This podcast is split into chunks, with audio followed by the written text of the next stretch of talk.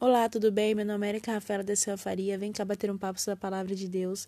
Hoje, 2 Pedro, capítulo 1, versículo 4 e 10. O 4 fala assim: Dessa maneira, ele nos deu as suas grandiosas e preciosas promessas, para que por elas vocês se tornassem participantes da natureza divina e fugissem da corrupção que há no mundo, causando pela cobiça.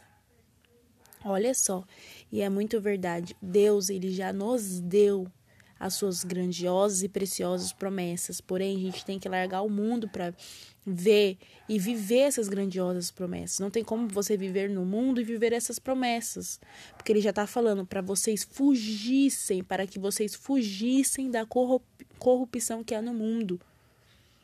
Então não tem como. E quando servimos a Cristo, estamos em Cristo e temos um relacionamento com Ele, Ele nos mostra essas promessas grandiosas. Ele, ele nos leva à realidade, que é a verdade, que é Cristo.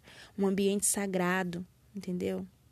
E assim a gente vai fazer, assim a gente, consequentemente, a gente é, se faz parte da natureza divina, como ele disse, porque aí você começa a exercer o reino, sei lá, é, desculpa por esse sei lá, é que eu não consigo tirar da, da, da língua, mas eu tô orando para tirar. É, você entra no ministério, você começa a ser mais bondoso, você deixa o seu pecado de estimação, você começa a prestar atenção nas pequenas coisas, para de reclamar, oferece mais, entendeu? Várias coisas acontecem na tua vida, e é isso. O segundo é o 10, Portanto, irmãos, empenha-se de novo, empenha-se ainda mais para confirmar, consolidar a vossa vocação, chamado e a eleição de vocês, pois se agirem desta forma, jamais tropeçarão.